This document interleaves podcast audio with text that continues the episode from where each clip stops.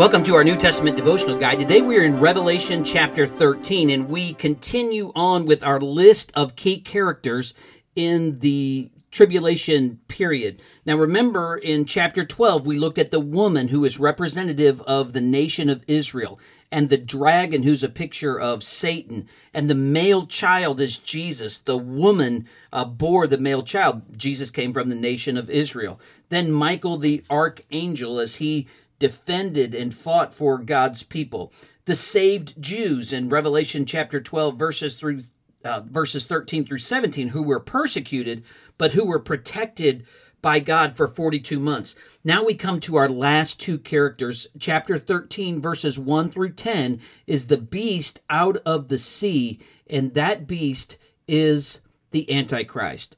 Now notice in verse number 1, I saw a beast rising out of the sea, having 7 heads and 10 horns on his heads, 10 crowns, and on his heads a blasphemous name. Now this is a picture of one who is like the dragon from Revelation chapter 12. He has 7 heads. It could represent 7 kingdoms, Revelation chapter 17, verse number 10.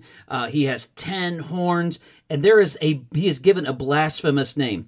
Now, let me give you 4 quick facts. First off, we find that the Antichrist receives his power from the dragon. Notice in verse number 2, it has a description of him, which is quite interesting, but it says that he was given his authority from the dragon. Notice the end. The dragon gave him his power, his throne, and great authority. In verse number 3, he receives a deadly wound that is healed. Now, this is mentioned 3 times in this chapter. Verse number 3, verse 12, and verse number 14. Remember, Jesus was wounded and died and rose again, and the Antichrist is apparently going to receive a deadly wound and come back.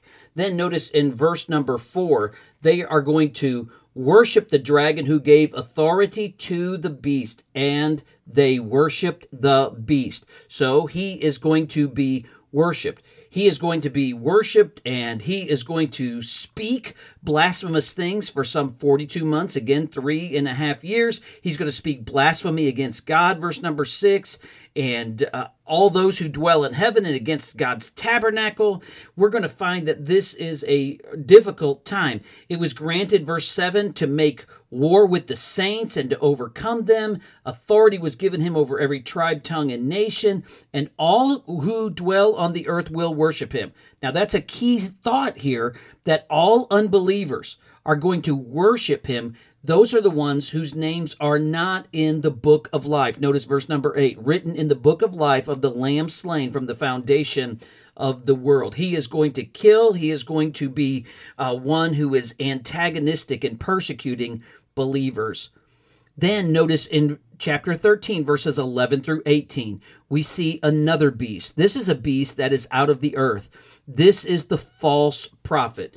If you notice in Revelation chapter 16 and verse number 13, if you notice in chapter 19, verse 20, and chapter 20 and verse number 10, what does this false prophet do? Well, in verse number 12, he leads men to worship the beast. He exercised authority of the first beast, and basically he wants them to worship the first beast whose deadly wound was healed.